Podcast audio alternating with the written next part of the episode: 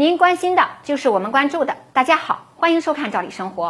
今天跟大家聊一聊老年人免费公交卡的话题。我们国家一直以来呀，都有一个敬老和爱老的传统，在老年人生活的很多方面都给优待，像理发呀、洗浴呀等等。最普遍的和最有代表性的就是老年公交卡的优待了。我们特意呀调研了一下，很多规定都是差不多的。有的地区呢是六十岁以上就半价，七十岁以上免费；有的地区啊六十岁就可以免费，还有的地区呢规定是六十五岁免费。作为很多老年人的一项重要福利，这个老年卡还是非常重要的。但是啊，它也引发了不少社会问题，尤其是很多年轻人对老年人持有这个卡其实还有一定的看法。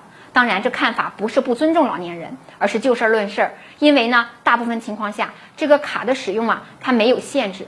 很多老年人呢，就经常利用这个卡出行，会赶在早晚高峰跟年轻人啊上班冲到一起去了。因为座位呀、拥挤呀、上下车速度啊等等，也引发了很多矛盾。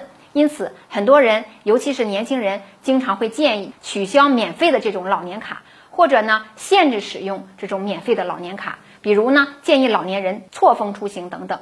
那有的年轻人就比较委屈，说很多老人上车林黛玉，下车方世玉，偏偏爱赶在早晚高峰跟年轻人一起出行，然后呢还经常道德绑架。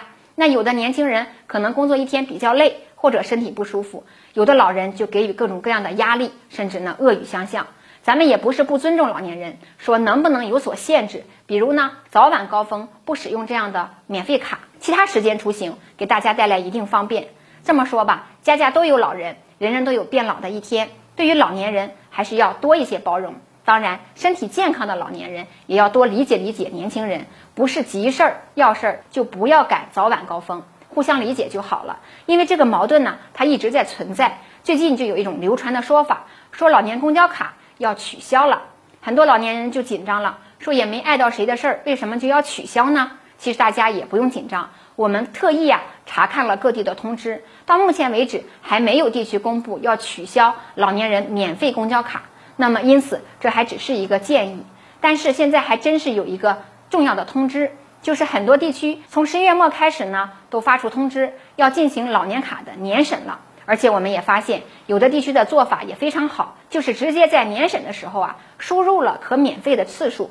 比如有的地区直接就输入可免费二百四十次，还有的地区呢取消了固定的年审，改成用尽免费额度后再充次数，相当于啊变相的年审。这只是小部分地区的规定，大部分地区都是要求年审。因此，广大老年朋友一方面可以放宽心，现在还没有说就取消这个老年公交卡。那一方面呢，大家也要重视年审，别耽误正常使用。同时，我们还提醒大家，像太原市就要求老人办理免费公交卡的时候啊，还需要预先办理好老年人乘车意外伤害保险，倒也不贵，保费呢每年就是十二元。这也是出于对老年人出行安全的考虑。因此呢，这个卡的年审问题，大家现在要重视，别再耽误使用就麻烦了。时间关系，今天的话题咱们就聊到这儿，感谢您的收看，下次见。